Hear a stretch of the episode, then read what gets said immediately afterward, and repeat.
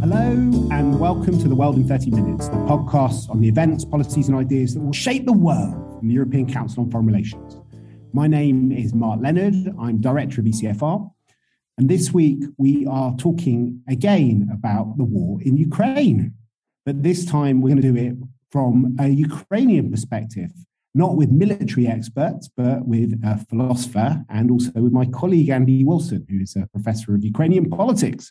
So, Andy has been on the podcast before. He's a senior policy fellow at ECFR and has written lots of books about Ukraine. But we're also really happy to welcome Volodymyr Yermolenko, who's a Ukrainian philosopher, author of Crime Without Punishment, and also editor of Ukraine's World, which is a website. He does lots of podcasts on what's happening on, on Ukraine, and he's going back and forth between the west of Ukraine and Kiev, and is joining us down the line from, from Ukraine at the moment. Thank you both very much for joining.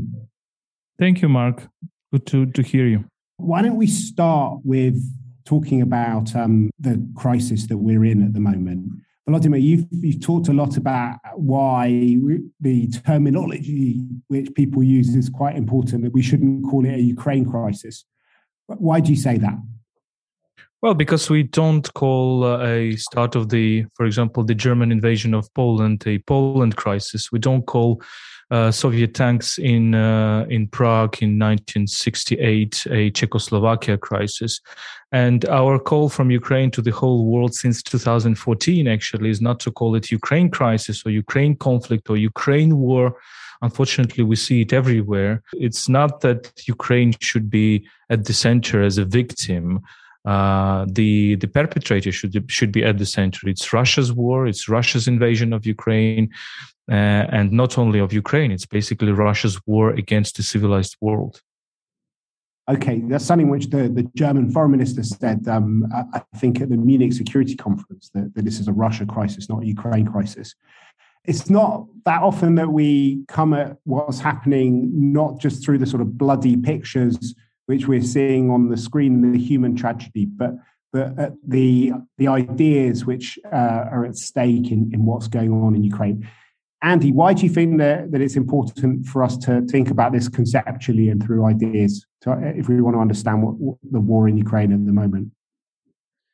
Well, ideas are just as important as the correct terminology. It may seem strange, but hopefully only initially, to talk about ideas when people are dying, when war crimes are being committed by Russia daily. But understanding motivation is key in any conflict. There's a lot of talk at the moment about whether Putin is a rational actor. He's gone mad, full tonto, in the words of the British Defence Secretary. It might be the drugs he's taking for various possible illnesses. He's been isolating because of COVID, turning into a bit of a Howard Hughes. But what's really irrational is Russia's parallel reality propaganda world, which has been growing, metastasizing now for almost a quarter of a century. This hasn't so much lost touch with reality. It was always a, a narrative constructed on its own terms. Putin is trapped, or, or, or better, voluntarily imprisoned inside that narrative, inside that matrix. And what he says sounds crazy to us because we're outside of that narrative. But if you listen, he sticks to the narrative.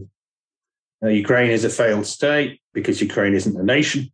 Uh, Ukraine, therefore, only exists because it's kept on life support by foreign powers. And those foreign powers are, are using Ukraine at Russia, which is actually pretty scary uh, insofar as Ukraine is resilient, fighting back. Uh, for Putin, logically, that means the West is fighting back against Russia. And the implications are pretty dramatic of that. I mean, don't get me wrong.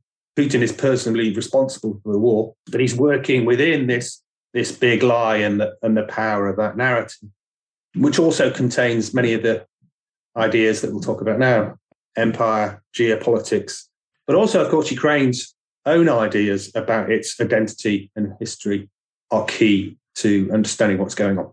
So, Volodymyr, what are the kind of core ideas and concepts which define Ukrainian history and identity? Well, I, th- I think uh, the key uh, the key distinction with the Russian political culture, I would say that Russian political culture has always been centered on an idea of a tyrant, of a tsar, of a monarch, and nothing is more alien to Ukrainian political culture. Uh, Ukrainian political culture is centered around community. The key word of Ukrainian political history and political uh, philosophy is the word community. Uh, in Ukrainian, it's called the Hromada. If you go back into the 19th century, you will see the key Ukrainian philosophers talking about this. And even now, if you see, for example, President Zelensky, who is always in, uh, surrounded by his ministers, by ordinary people, he's presenting himself as a kind of part of a community, whereas Putin is presenting himself as a kind of a distant person, unreachable to others, and um, in, his own world. Uh, so, if you read, for example, the 19th century literature in Ukrainian, but also the travelers to through Ukrainian territories, they would always describe even Ukrainian society, even stateless Ukrainian society, as incredibly democratic. I would also say that uh, Ukrainian identity has not only this democratic element, but uh, what we might call the republican element, uh, which is linked, of course, to this uh, early modern tradition of Polish-Lithuanian Republic, the so-called Rzeczpospolita, and this anti-tyrannical spirit, which uh, in Ukrainian political theory, political thinking is always you know present in the 19th century in the 18th in the 17th century in the way how the cossacks which is a ukrainian warrior class early modern warrior class is organized.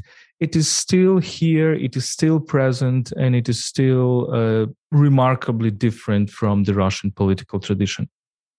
So maybe we should go into that a little bit more deeply. Andy, you've been looking at, at Russian politics and political technology uh, for, for a long time now.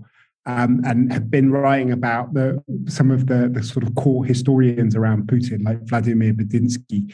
How would you say that they're kind of framing the current situation? Well, for those of you who don't know, uh, political technology, which isn't a term that we use much in the West, is a very, very common and well known term in Russia and Ukraine. It means manipulating the supply side of the political system.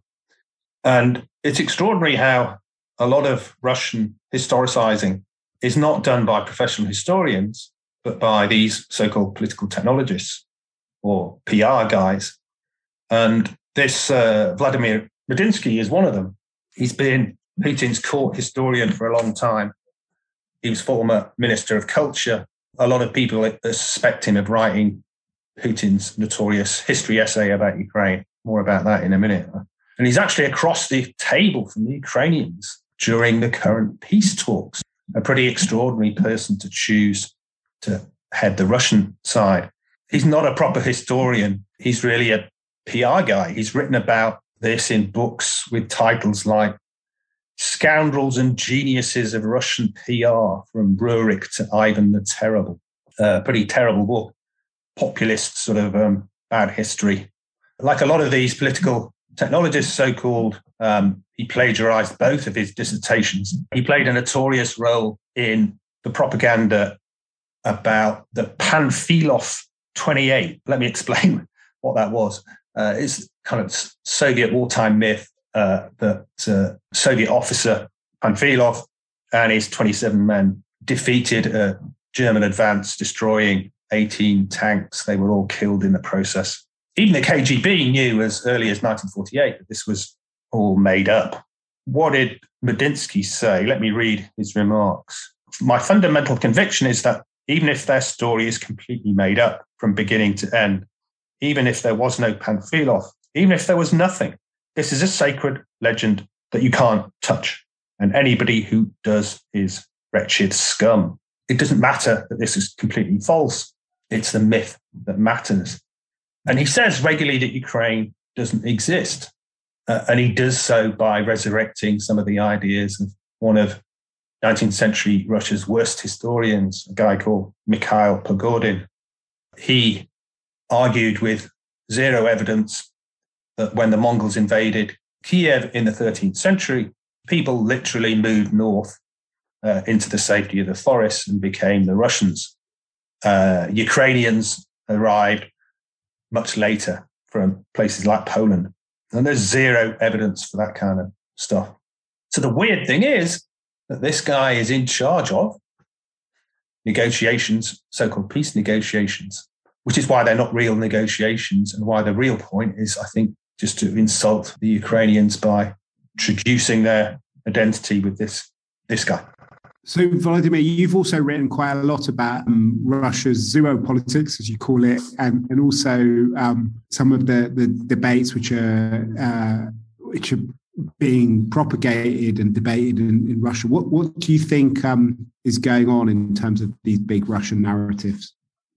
I think to understand Russia, we should go back to the early 20th century to people like uh, Carl Schmitt or Haushofer, all this geopolitical tradition. And uh, we should really consider Russian political thinking, people like Medinsky or people like Dugin, as a, as a continuation of this uh, far right conservative tradition, in which basically individuals do not exist, uh, in which even political nations do not exist. Mr. Medinsky once said that Russian is not a uh, concept for the, to designate nation, but it's civilization Russian is civilization. What does it mean? That political borders do not exist, that you can cross the borders at any point and you can uh, uh, make any wars you you you want. Uh, so basically, I think this is this is important to understand. What I mean by zoopolitics is that it's completely different from the Western ideas of positive sum game or even zero sum game.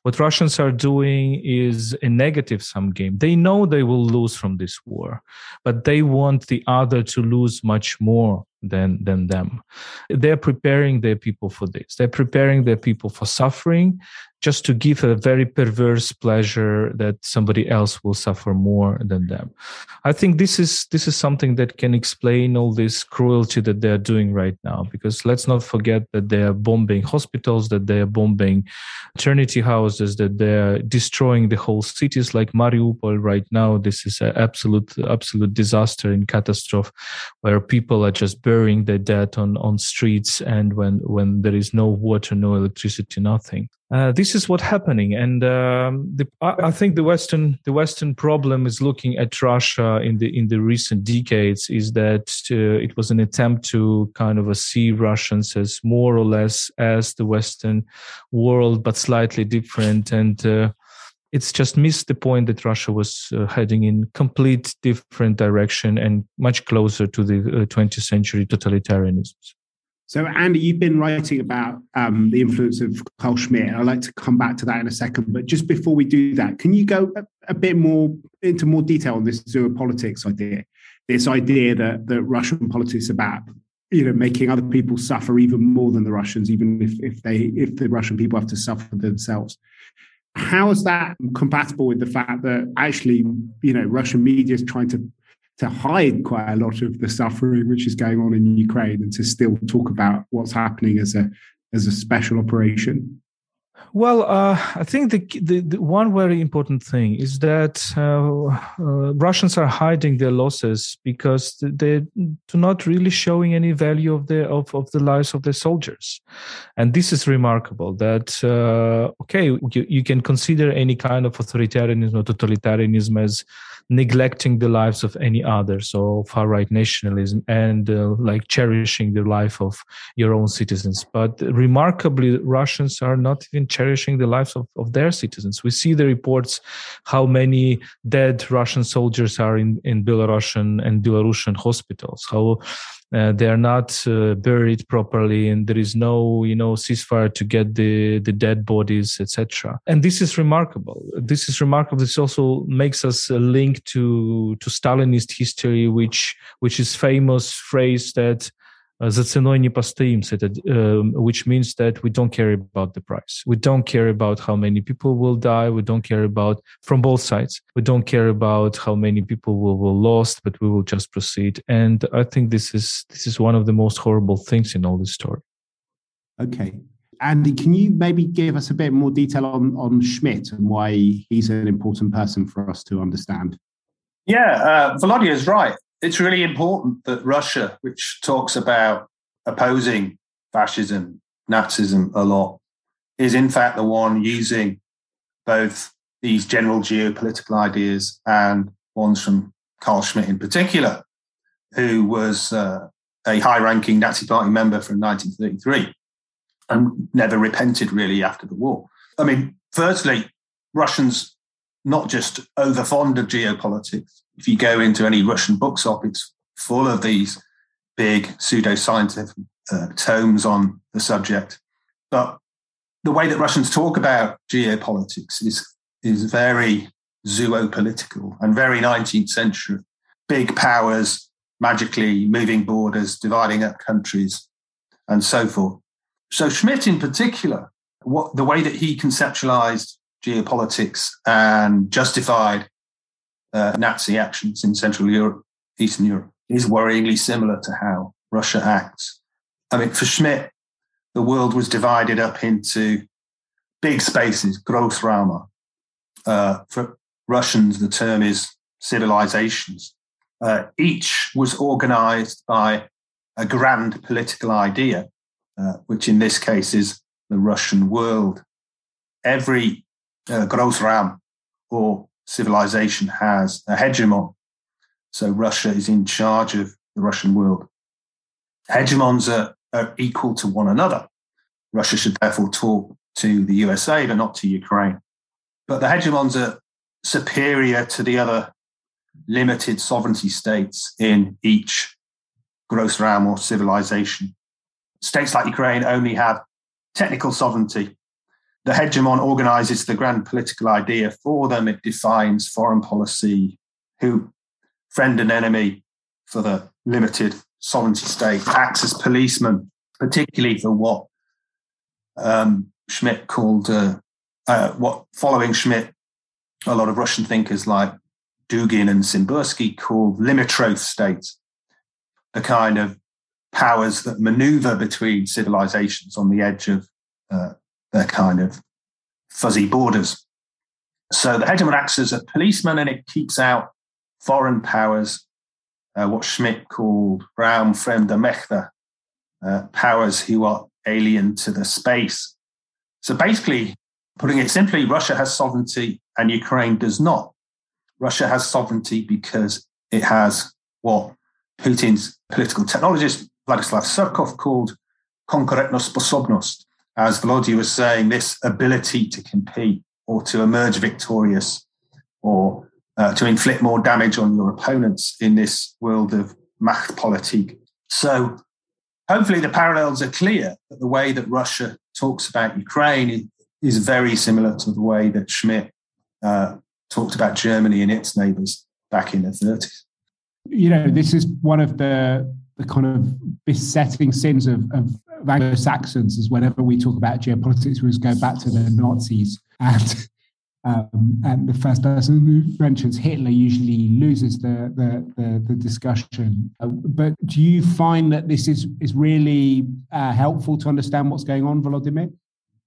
I, um, I think it's it's helpful because uh, because we see, for example, many Russian ideologists uh, as Dugin or some others quoting actually people like Carl Schmitt, but um, I think it is helpful in a way to to understand that Russia is really one century behind uh, uh, the the Western world, and uh, and uh, to understand what's going on, we need to we need to dig into the early 20th century and see what was going on in this uh, social Darwinism, in which really there is no place for cooperation, no place for partnership, just a, a place for, you know, for camp, for for fight.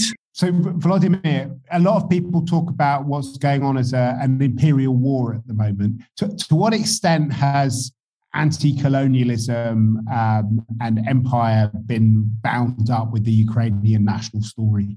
Well, obviously, the post uh, uh, post-colonial discourse is very important to understand what's what's going on right now. I think one of the problems is that uh, the post-colonial discourse, uh, you know, in the Western countries, uh, has digged a lot in, into the Western colonialism, but uh, not so much research has been done on, on Russian co- colonialism.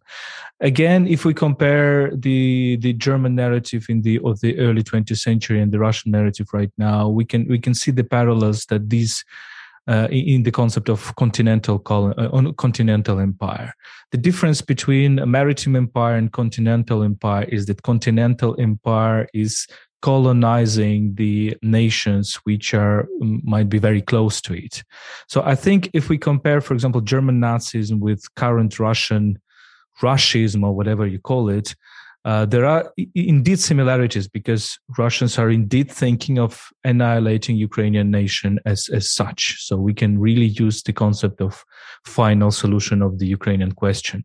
And it's being used in Russian terminology as well. But the core difference is that German anti-Semitism was uh, kind of a concerned uh, with the fact that German that Jews were the other, which was trying to be similar to you know to to uh, German identity, and therefore the Germans were spreading this narrative that look, this is very dangerous. Uh, while for Russians, Russians consider Ukrainians as the same or Belarusians, and every distinctions, every deviation of this sameness with Russians, they're considering as as a crime.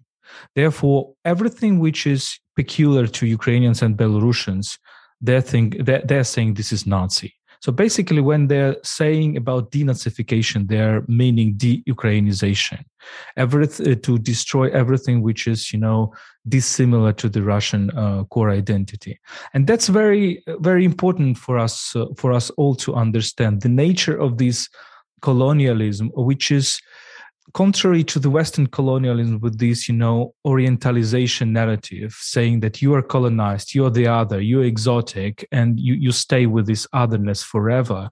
Russian colonialism is different, is a colonialism of um, assimilation as quick as uh, powerful assimilation as possible with huge destruction of any possible uh, any possible distinction.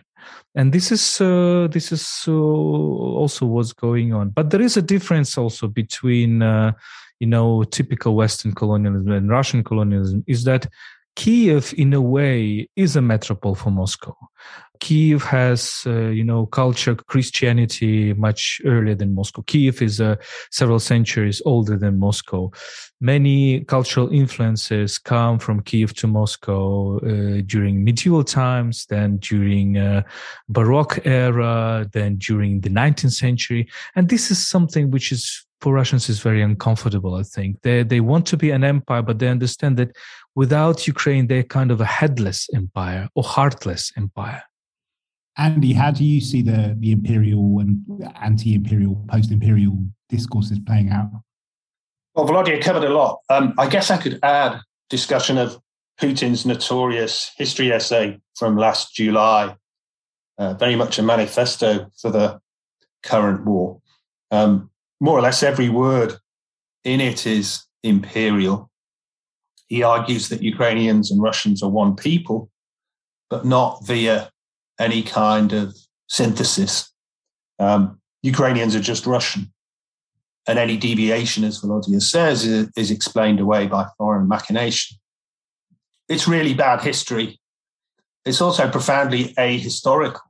There's no sense of time or agency um, that all that matters is that Ukrainians and Russians were once part of the same state in the early medieval period a thousand years ago.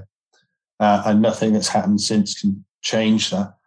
Uh, there's no subjectivity allowed, not just for Ukrainians, but actually there, there's no room for ordinary Russians, for anybody ordinary uh, in Putin's narrative. And Ukraine, Ukrainians would disagree with almost all of this.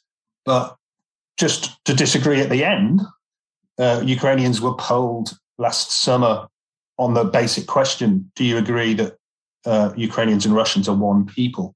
And o- over 70% said no. And that was uh, before the, the current war began. So, imperial history, pretty bad history.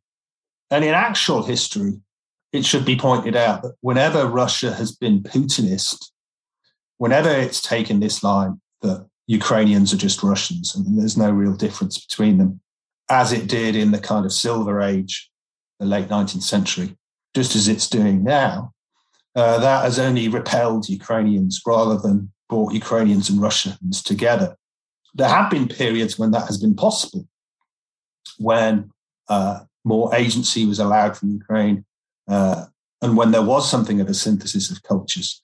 But, but Putinism never works.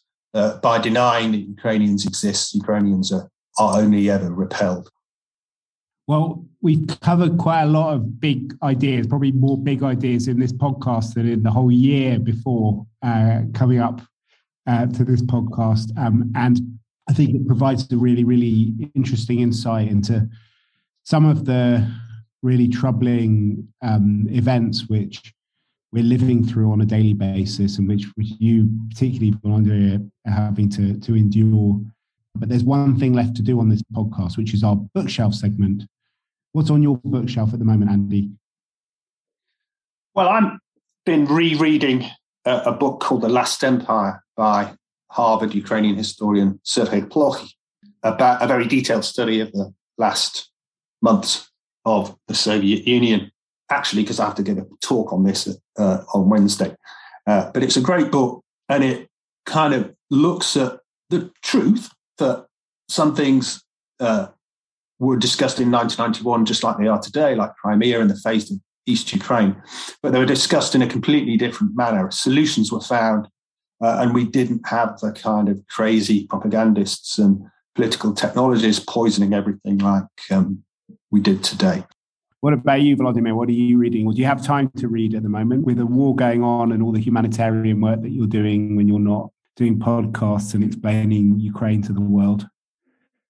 Unfortunately, no time now for books, uh, but uh, I can advise our book, which we made uh, a couple of years ago, Ukraine and in Histories and Stories. Uh, you can you can find it on Amazon, but you can also find it online, available on our website Ukraine World, in which there is also Serhiy Plokhy, which Andy mentioned. I, I took an interview with him, with him. Also prominent Ukrainian historical, historian Yaroslav Hrytsak, also prominent Ukrainian writers. For example, there is an essay by Volodymyr Rafeenko from Donetsk about the way how he escaped Russians in Donetsk. And uh, right now he was trapped in near Irpin, uh, north of Kiev, and uh, hopefully, thanks God, he he escaped it because uh, in these northern uh, suburbs there is a real a real genocide, real real humanitarian catastrophe. Uh, so there are people who you know who need to, unfortunately, become uh, refugees several times uh, in in their lives already. But I advise you to read our book. This is a collection of essays from Ukrainian historians, writers, and philosophers.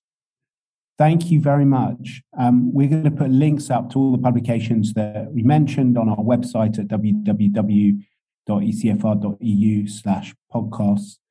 If you've enjoyed listening to the podcast, do subscribe to it on whatever platform you use to, to listen to it on.